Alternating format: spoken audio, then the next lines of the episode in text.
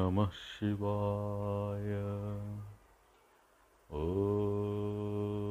नमः शिवाय। ॐ नमः शिवाय। ॐ नमः शिवाय। ॐ नमः शिवाय।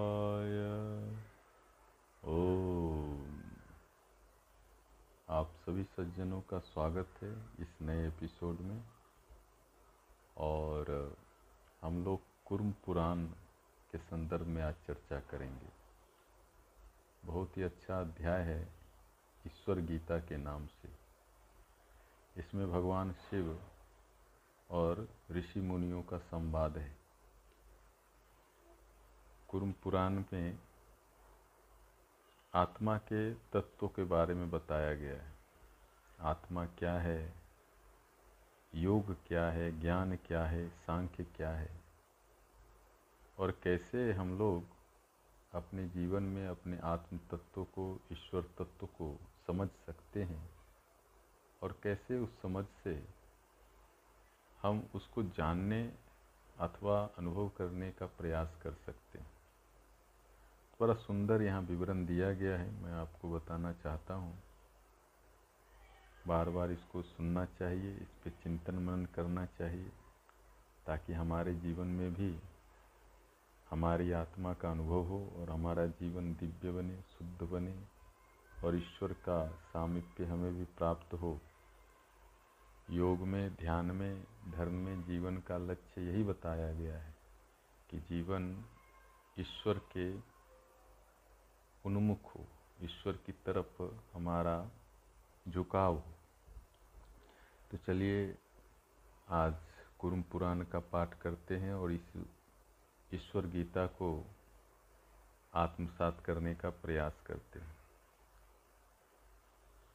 ईश्वर कह रहे हैं महात्माओं से, महात्माओं,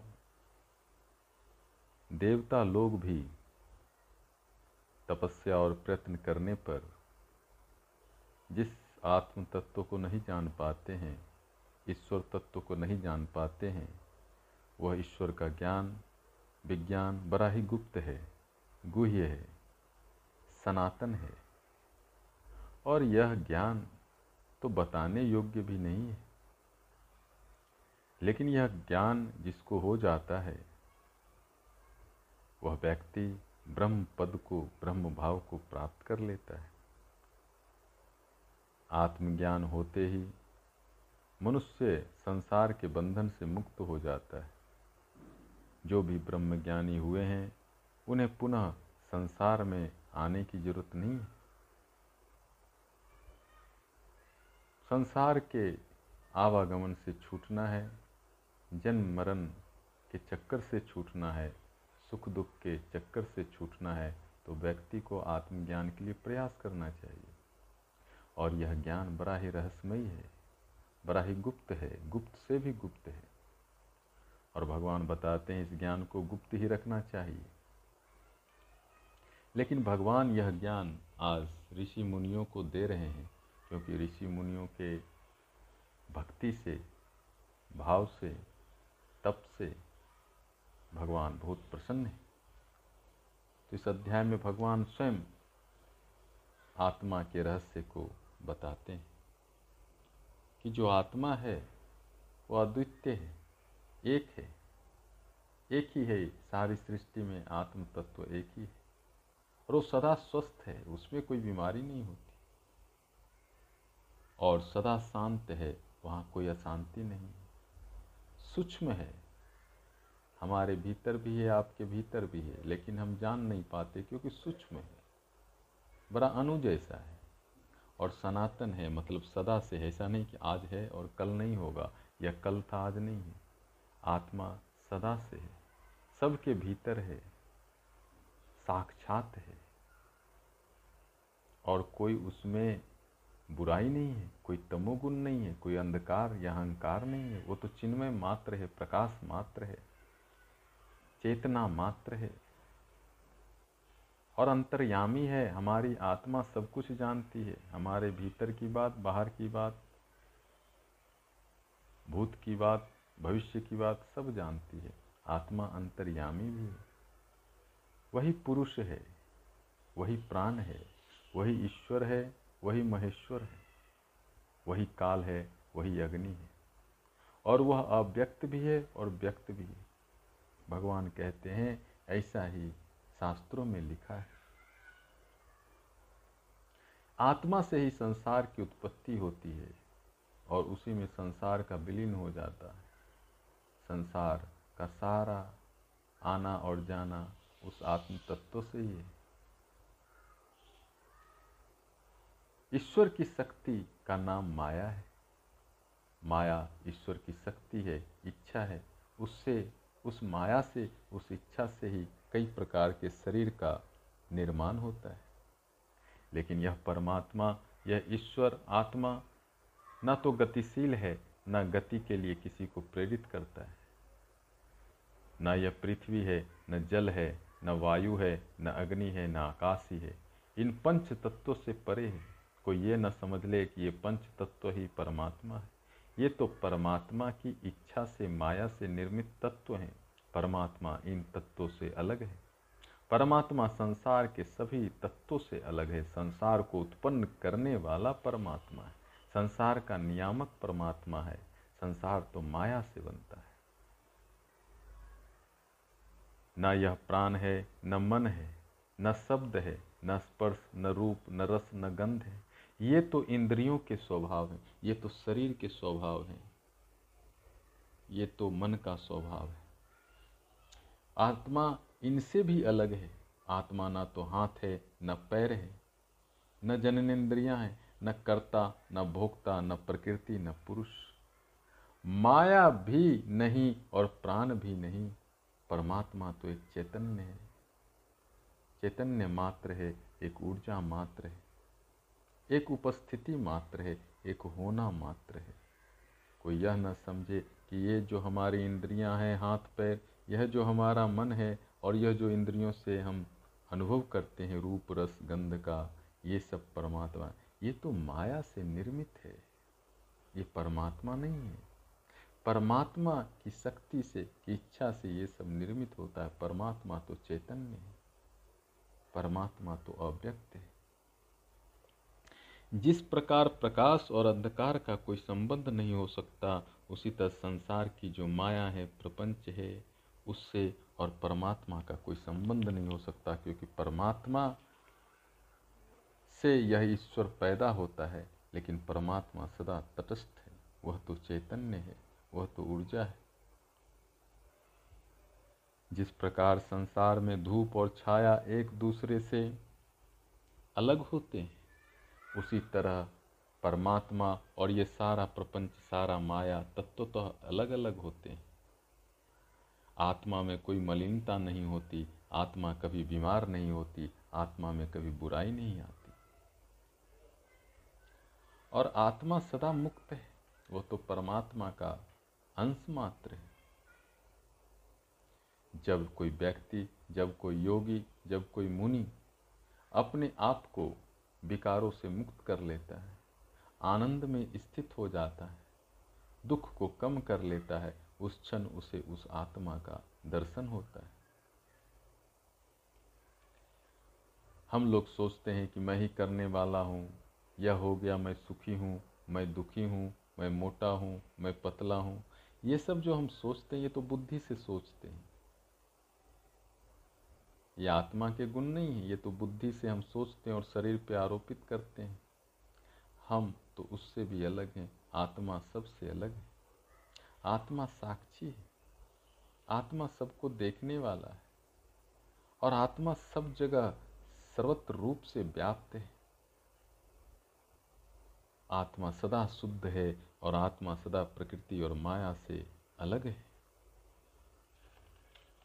आत्मा के गुणों का वर्णन हो रहा है।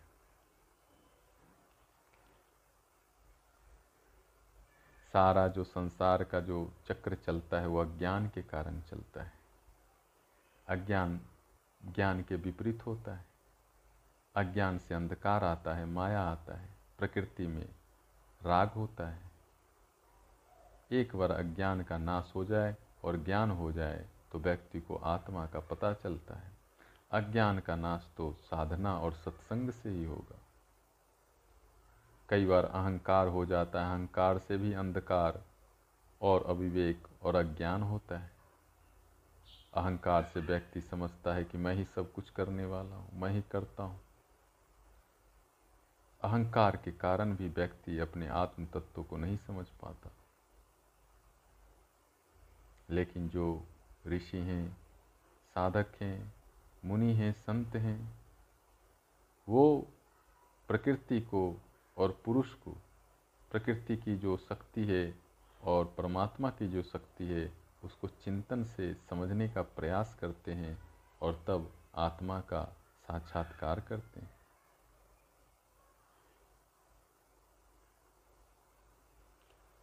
एक बार आत्मा का ज्ञान हो जाए तो व्यक्ति दुख से, राग से, द्वेष से मुक्त हो जाता है। क्योंकि आत्मा का ज्ञान नहीं होने से व्यक्ति समझता है, जीवन के जो ये दुख हैं, सब शाश्वत हैं। आत्मा का ज्ञान नहीं होने से कर्म में भी दोष होता है, पाप पुण्य की स्थिति बनती है।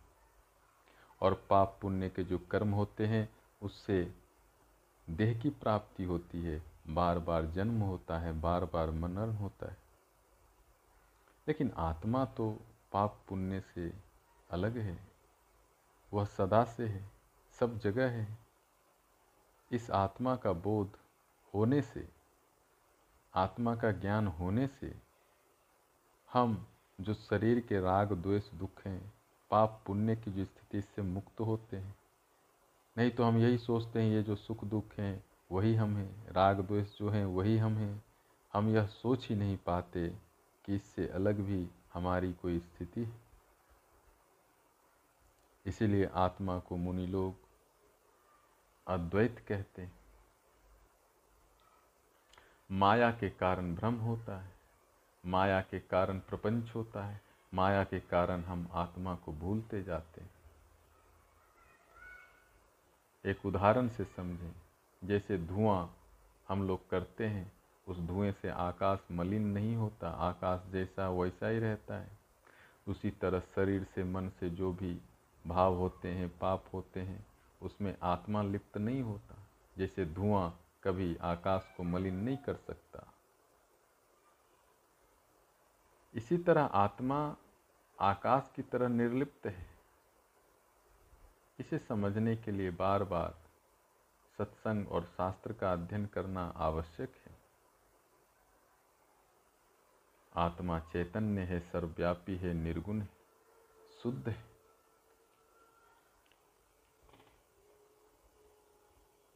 जो भी व्यक्ति मोक्ष चाहते हैं, मुक्ति चाहते हैं, समाधि चाहते हैं, उसे आत्मा के बारे में बराबर सुनना चाहिए, सोचना चाहिए और आत्मा की उपासना करनी चाहिए। तभी वह व्यक्ति आत्मा में अपने मन को स्थिर करके चैतन्य का अनुभव कर सकता है। एक योगी सभी प्राणियों में अपनी आत्मा को देख लेता है। उससे वह ब्रह्म की प्राप्ति करता है। जब कोई व्यक्ति अपने एकात्म भाव में, अपने आत्मा में स्थित हो जाता है तो उसमें इतना आनंद है, इतनी शांति है।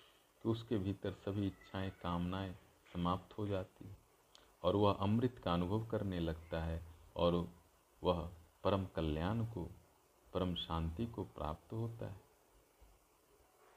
ब्रह्म की प्राप्ति के लिए, आत्मा की प्राप्ति के लिए व्यक्ति को हमेशा आत्म तत्व का स्मरण करना चाहिए।